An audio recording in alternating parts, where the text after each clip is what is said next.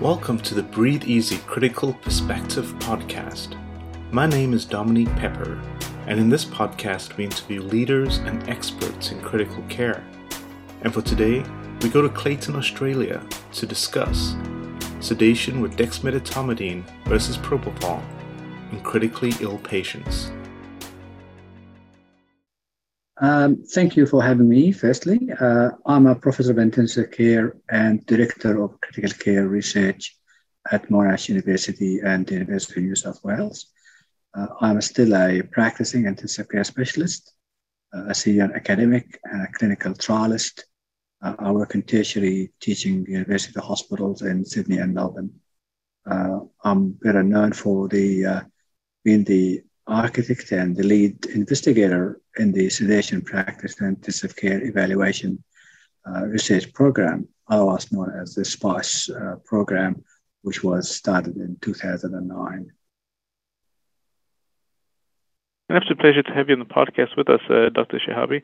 We have chatted before, um, and uh, we do recommend our, our listeners go back to a previous podcast we did with you a year ago. So today we're talking about correctly sedating critically ill patients, and maybe for the benefit of our audience, you can let us know why is sedation so important uh, in critically ill patients, and why do we need to pay so much attention to both the agent and the dose? Uh, certainly. Look, uh, sedative agents uh, don't just sedate patients. Um, I mean, they're uh, they have a, a myriad of other multi-system biologically important effects uh, that impact important patient outcomes and change a lot of things in a patient. So these effects are uh, usually dose dependent, uh, agent specific, and also patient specific. So different patients, uh, you know, respond differently to different dose and different drugs and different combination of agents. So uh, the use of sedatives in combination, which is pretty common in most intensive care units, uh, the nature of these combinations also may have a profound impact on important outcomes. So, uh, you know, as a clinician, I've been practicing intensive care for more than 25 years. Uh, most patients who are in intensive care do receive a sedative agent at one stage or another and and you know so sedation is pretty much ubiquitous uh, kind of an intervention in RCU, uh, and until recently, really, we did not know better. So sedation research was limited by design, by small sample size, by inconsistent results, uh, lack of patient-centered outcomes. Uh, it was easy just to take a, an approach of one size fits all uh, practice line guidelines also did the same. a lot of bundles of care also framed sedation in a similar fashion that just apply this on everyone and everything would be fine. But uh, we know that when I see a patient who's 30 years old with severe ARDS needing controlled ventilation, uh, that patient sedation is definitely very different from sedating someone who's 75 years old with a community acquired pneumonia uh, requiring ventilation. Similarly, the sedation need in a patient following a complex operative procedure is also very different from sedating an oncology patient who comes from the ward with a septic complication following chemotherapy, for example. Therefore, the message that we need to say here is that there need to be a paradigm shift to an individualized approach in sedation management so that we don't treat everybody the same way. The SPICE program has fortunately given us an kind of like an unprecedented insight into managing early sedation in different population and also using different agents in different range of doses and different combinations than ever before. Uh, as such, we I think we are much closer today than we've ever been to kind of like a personalized approach to sedation management than we've we've been. So this kind of like highlights why it's really important that uh, patients are given optimal sedation with the right dose, the right agent, the right combination, and the right sedation depths uh, because all these together uh, we now have clear evidence that they impact not just ventilation time or a bit of, uh, you know, higher risk of delirium, but it actually impact uh, significant patient-centered outcomes such as mortality uh, and ICU stay and long-term function. And that's ultimately our goal uh, to improve clinical outcomes with all the agents that we do choose. Um, you alluded to uh, the SPICE uh, trial, and um, we're going to be discussing uh, the SPICE 3 uh, paper published in the Blue Journal um, entitled Dexmedetomidine and Propofol Sedation in Critically Ill Patients and Dose Associated 90 Day Mortality. Um, this was a secondary analysis. Maybe you could tell us why you performed the secondary analysis and what were your important methods? Yeah, I think um, uh, answering the uh, why we performed the second um, secondary analysis, uh, you know, 3 itself is is a, a, very large trial. It has four thousand patients. It was randomized controlled trial, and uh, it's still the largest sedation trial that's in a randomized fashion published. In pragmatic trials, and SPICE 3 is one of them uh, we usually adopt a broad inclusion criteria, and therefore heterogeneity is inevitable. Uh, however, in a large sample size, uh, heterogeneity is a good thing because it allows us to look into different populations uh, that share similar characteristics and may have different outcome by the treatment, which we refer to as the heterogeneity of a treatment effect. Uh, we've previously published extensive analysis on the heterogeneity of treatment effect on the 90 day mortality. We showed in our previous uh, publications that there was a divergent effect where younger patient did much worse, older patient did much better.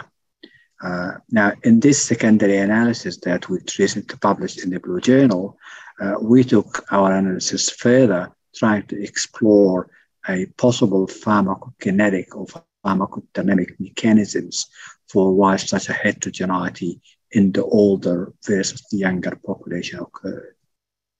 Um, so that's that's pretty much the reason why we performed this secondary analysis. Um, in terms of uh, our methods, um, because we uh, in this past trial, uh, patients who were randomized to receive dexmedetomidine uh, a high percentage of them, about 85% plus, receive supplemental propofol uh, to achieve clinically desired sedation level. Uh, we decided to include only those patients who were randomized to receive dexmedetomidine. So that's the older people and the younger people who were randomized to receive dexmedetomidine in the trial and received propofol as a supplemental sedative we divided the cohort uh, by age, uh, below 65 and above 65, so dichotomized at 65. And uh, then we looked at the amount of of sedatives given. So we calculated the mean per kilogram hourly infusion rate for both dexmedetomidine and propofol throughout the study period. So we collected the all what was given and calculated the mean hourly dose per kilogram. Then what we did, we did what we what we described in the paper as a double stratification analysis, which is kind of like a novel statistical way of assessing the dose relationship between two drugs given at the same time. So in this double stratification analysis, uh, we basically um, aim to assess the impact of different dose combination of dexmedetomidine and propofol. So in this method, what we do, we do, uh, that's why it's called double stratification because there's two, two sequential stratification that we do. So the first stratification is we divide patients into subgroups that have similar mean dose of propofol, for example. And then we stratify them again into subgroups. We stratified these subgroups into quartiles of progressively higher dexmedetomidine dose. So by doing that, we end up with a group of people who received similar dose of propofol, but also received a progressively higher dose of dexmedetomidine. Then we repeat the exercise backwards, where we we stratify those into similar dose of dexmedetomidine, and then we stratify them second time into quartiles with increasing dose of propofol. So by that, we now have groups of people who would have a steady dose of dexmedetomidine, then given an increasing dose of propofol to achieve sedation, and vice versa. Then we used a, once we've done that, we used a, a Cox proportional hazard model to examine or evaluate the association of 90 day survival with each of the above strata. Um, the Cox proportional hazard model was adjusted for multiple pre identified clinical variables. And for consistency, we used the same clinical variables that we used in our previous heterogeneity analysis. Uh, we also uh, conducted a sensitivity analysis where we looked at the patient at 48 hours and we excluded those patients who died before 48 hours, so they have a very high risk of death, All those patients who have very low acuity and they got extubated and discharged out of ICU before 48 hours. So we, we did a sensitivity analysis where we only included those who are in ICU at and beyond for 48 hours. Uh, and that data also, uh, we did a, a, similar double stratification analysis and a similar Cox proportional uh, model adjustment for those in those groups of patients. So this is kind of like uh, primarily the core analysis that we did. We did a lot of other analysis that we normally do, where we like to look at things from different angles, just to make sure that whichever way we look at it, we are seeing the same picture. Uh, but that's primarily the core methods that we used. So you basically compared um, dexmedetomidine and propofol and try to determine whether escalating one dose, uh, one medication compared to another, resulted in different outcomes. Um, some may ask you the question: um, Is this not reflecting clinician practice in response to a clinical situation? And maybe what we will see in the findings is not that um, the this particular medication is better than another, but that we're actually looking at the underlying severity of the patient, and that's why the clinicians are choosing to escalate one over one drug over another. What would your response to that be? Yeah, I mean that's that's a fair uh, comment, Dominique. I, I think uh, uh, if we look at the group, for example, the group that had uh, a steady state of dexmedetomidine with an increasing dose of propofol, uh, now that group, you would expect that this group, this was given to make patients more deeply sedated. Now, in this group, if you look at the graphs for those patients, uh, that actually happened. The sedation depth increased, so they were deeply more deeply sedated as the propofol dose increased. So those patients, essentially, the clinicians, even if they thought that the patient needed to be more deeply sedated because they are sicker. They've achieved that. So they've achieved deeper sedation with more propofol, but still, by doing that approach, there was actually a reduced more, uh, um, an association with, re- with reduced mortality in this group. So conversely, if you look at the patients where a steady state of propofol was given, and then uh, the clinician chose to increase the dexmedetomidine to a much, much higher dose. Uh, in those patients, uh, there was a failure to achieve deep sedation because we know that dexmedetomidine is not really a drug that's made to make people deeply sedated. So in those patients, uh, they had a higher associated with a higher mortality, which is uh, kind of like counterintuitive to what you think would happen in clinical practice, where you would choose dexmedetomidine, for example, for patients who was likely to not need deep sedation and who are less sick, and you would use propofol to deeply sedate those who are actually sicker. Uh, so that that that's that's the kind of like the the counter argument to that. I think the other thing which is really important is that uh, the, the this study, you know, the SPICE three wasn't done in a, a one hospital, two hospital. This was done across 74 intensive care units across the world. And, uh, you know, uh, clinicians, you know, did not conspire to make this happen. The clinicians were just doing what they would normally do. And uh, they were choosing the patients who were sicker. Uh, probably they were choosing to give them deeper sedation. And when dexmedetomidine was not achieving that, they were adding propofol to achieve that same sedation. So uh, I think that's the counter argument to that, Dominique. So how would you explain the findings then? Um, uh, some folks are, are pretty uh, adamant that uh, we should be lightening sedation, that we should be keeping patients awake, and that's why they tend to favor uh, dexmedetomidine. Um, yet your study would suggest that uh, propofol was superior to um, dexmedetomidine. What would be the mechanism uh, to explain uh, this different finding?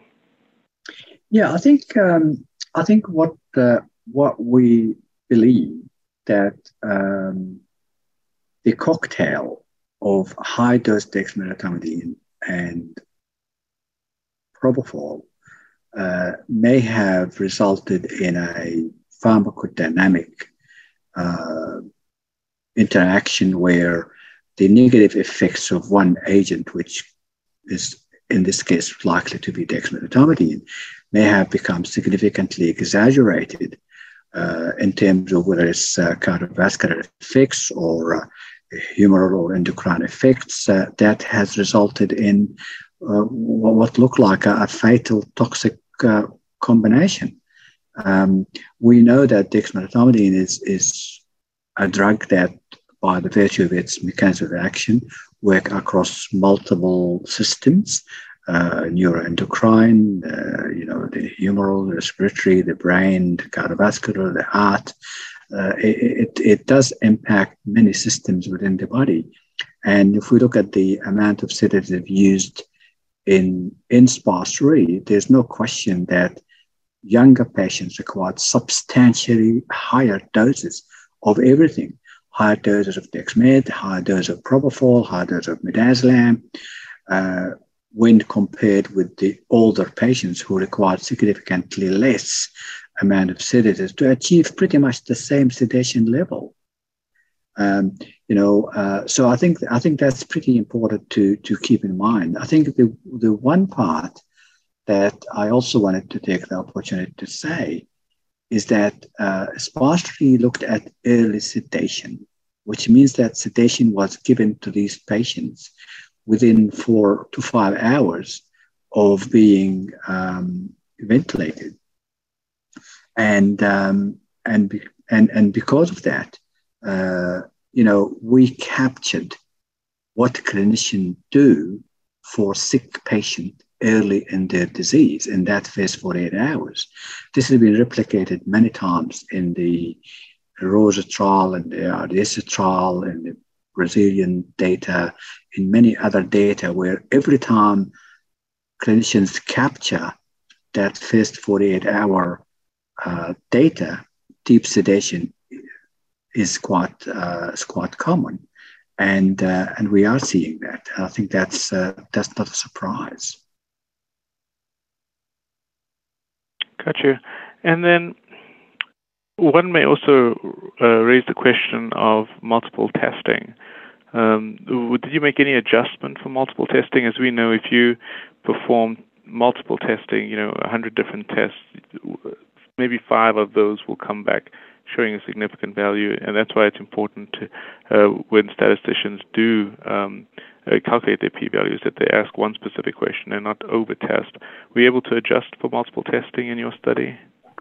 Yeah, that's a great question, Dominique. I think the multiple test is actually when not when you do multiple tests, it's when you do multiple measurements.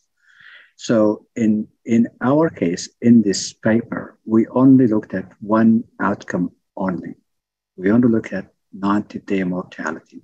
We we kind of like resisted the temptation to look at any secondary outcome to exactly avoid what you just described um, when because once you start doing that then you have multiple measurements then adjustments become necessary but if you're doing a if you're looking at single outcome uh, you, there's no need to adjust if you're looking at it by different means. You know we're looking at it through a double stratification model. We're looking at it through a multivariable regression model. We're looking at a sensitivity analysis uh, of different populations showing the same consistency. We've done the marginal plots model, uh, which showed pretty much the same dose dependency uh, associated with mortality. Uh, whichever you roll the dice, you come out with the same answer. Now, when you're doing that on a single outcome, there's no need for adjustment because that's not multiple measurements. You need adjustment if you're looking at five, six outcomes uh, you know, using the same the, the same regression model, for example, or the same uh, or the same um, analysis, then you, you need to adjust for each additional outcome that you're measuring. Agree. And what would this study imply um, based on your findings? Um, would it change your clinical practice in terms of how you're prescribing uh, Precedex and Propofol? Um, or would you say, you know, we need more data in order to figure this out? Um, yours was a large study. You included over a thousand patients. Um, as everyone knows, it's difficult to get good uh, clinical data or good uh, clinical trials in patients uh, in, with critical illness. Do we need another study, or would you change your practice based on your findings? Well, look, I think uh, this study needs to be taken in line with the heterogeneity of treatment effect paper that was published last year. Uh, I think, um, you know, because of the large data set that we have, the large numbers that we, we've got in the study, um, you know, uh, there's one wise approach to do. If there is a, a possibility of harm, harm needs to be avoided. If there's a possibility of benefit, benefit needs to be confirmed.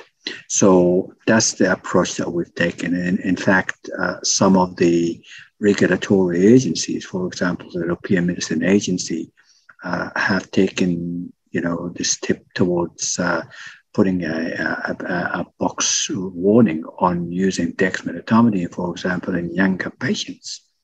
Uh, because of the heterogeneity analysis that we produced.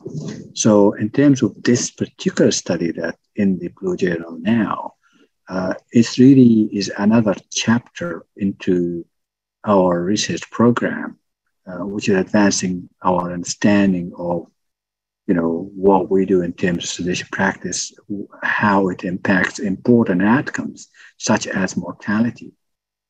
I think the the large sample size, uh, you know, allow us to have a robust evaluation of sedative impact of important subgroups, both based on age, based on operative status.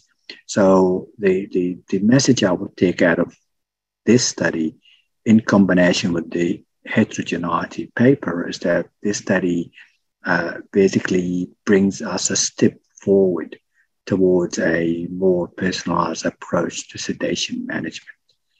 Secondly, it, it essentially defined to us, it show us where harm is possible and where with certain sedatives such as dexmedetomidine and when uh, you know and when benefit is is potentially there. Uh, so these findings are really uh, relevant because, as you know, ventilated patients worldwide uh, you know, the use of Dexmed and Propofol is recommended by practice guidelines. Uh, and, uh, it's important to observe that heterogeneity signal that comes from a trial such as large as a sparse array. And, and, and, and finally, there's no question, as, the, as you know, the more, the more uh, unknown becomes known, then we will have new unknowns that we don't know. And um, so I think this uh, trial definitely is opening a road that we need to travel in our future research to number one, validate those benefits. But secondly, which is really important, uh, and maybe that has to be done in an experimental fashion, in animal model or something, is to understand the reason for this potential harm or the harm that we're observing in these populations. Gotcha. And then coming back to um, the issue of mechanism, you alluded to that maybe it's you know a cardiovascular or hemodynamic issue related to the uh, dexmedetomidine. Um, were you able to look at whether the level of sedation made a difference? Um, some would say that um, when the patients are not sedated enough, uh, they tend to wake up unexpectedly, um, maybe at high risk of an aspiration, uh, lines, or is there any way that you're able to get down to uh, the details as to why the one group um, ended up having a higher 90 day mortality uh, versus the other? We, we looked at two things, Dominique. We first looked at the cause of death, uh, which we categorized for different groups. And what, what was interesting is that um, distributive shock was seen significantly more as a proportion of those younger patients who died than, uh, than the proportion of those older patients who died with distributive shock. So there was more distributive shock death in the younger population, which I think goes along with the, the you know, the, the plausibility that this is probably is a, a pharmacodynamic synergistic exercise where, you know, the high dose dexmedetomidine on top of propofol have led to uh, significant cardiovascular negative effects. Um, we've also uh, looked at uh, the impact of sedation tips, and there's no question, whichever way we looked at it, um, you know, we're we're finding that uh, the deeper sedation the patient are, whether they're younger or older patients, uh, the higher their odds ratio for mortality. And I think that goes along with the fact that, you know, patients who are lightly sedated, uh, they will likely to have better outcome. But clearly, uh, sedation, as you know, Dominique, is, is something that is determined by clinicians post randomization. So it's quite difficult to assess that uh, and be certain of what is actually doing or of, the, of, or of the conclusion that we do with that. So, so the only way we can look at that sedation level and uh, as and not-day mortality is through the uh, multivariable regression. And when we looked at it at the patients at 48 hours or the entire population, we got the same signal. Uh, the deeper the sedation level, the higher the association or the odds ratio of, uh, of mortality. Yeah, that's uh, really fascinating, uh, especially the fact that in those less than the age of 65, um, preferentially increasing propofol is beneficial, whereas increasing dexmedetomidine worsens their mortality. Um, there are no perfect studies. Uh, what uh, do you want our listeners to be aware of when reading your paper and noting about key limitations uh, when they use your data to uh, uh, practice uh, medicine or when performing future studies? Yeah, I think um, one thing that we must remember is that most notable limitation in analysis of this nature is the post hoc secondary analysis that this is not the primary analysis that was uh, you know de- determined a priori. Um, although all the subgroups that we examine are subgroups that were pre-specified subgroups before the study was started. So they're already in the protocol uh, priority subgroup so that we are able to do the secondary analysis. So that's the first thing. But uh, the other thing which uh, remains always there in studies of this nature, cohort studies, is that no matter how robust uh, or complex you know, analytical methods or means of analysis, uh, no matter how adjustment you do for what you know as possible confounders, there are things that we don't know or we can't or, we can't adjust for enough. Uh, so there, there, there, may be a lot of other confounders that we don't know about that have actually impacted the uh, the outcomes. And I, and I think this is why in this analysis we excluded patients who received midazolam because we did not want to have the confounding effect of a third player. Uh, we, we just wanted to make it more pure and more manageable and more reasonable to do. Um, nonetheless, saying all of that, I think uh, these limitations are really offset by the large sample size, the complete follow-up, uh, the external validity of a large study in many sites worldwide, uh, plus a you know a robust, consistent, multidimensional analytical approach that we we, uh, we did for the uh, for this analysis. Well, Dr. Shehabi, I definitely congratulate you and your team for an outstanding study and for getting down to uh, this answer of uh, which is uh, preferred increasing dexmedetomidine or increasing propofol when both are being used. Um, I do want to give you the final um, comment, um, uh, any concluding remarks um, to our audience. Well, I, I, just wanted to thank you, Dominique, for uh, the opportunity to uh, speak at the uh, Breathe Easy uh, podcasts. and, you know, I think we are really at a stage of sedation research that we never thought we would reach before. I think uh, we now know a lot more uh, about uh, sedation practice, about which sedative to give to which population, what dose to use. Uh, I, I, think, uh, uh, you know, when SPICE 4 will finish, which is started this year, looking at the patient in looking at the sedation practice in the older population, that those who are over 65, uh, we will have uh, such a rich database that will inform our sedation practice, uh, you know, never like before. So I think, uh, um, you know, uh, the next uh, three, four years, there will be a lot more data coming out from the SPICE 3, like the sepsis patients, which we are stratified at randomization.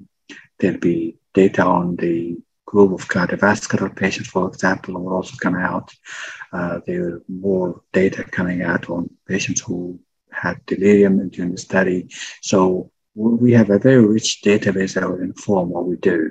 On top of that, I think SPICE 4, uh, when finished, will add a substantial uh, data to what we already have uh, then we will really know a lot more of how to sedate patients and and which agents, what does, which which people. I think um, we're we're getting closer to more of an individualized approach, and I think that's really important. Agree. Uh, thank you so much for doing the work, and uh, we're definitely looking out for uh, your group's uh, next work, uh, the SPICE 4 and SPICE 5 and SPICE 6. Uh, you take care, Dr. Shehabi. Great chatting with you. A big thank you to Dr. Yahya Shehabi, and a big thank you to all of you for listening to the Breathe Easy Critical Perspective podcast. I'm Dominique Pepper for the American Thoracic Society.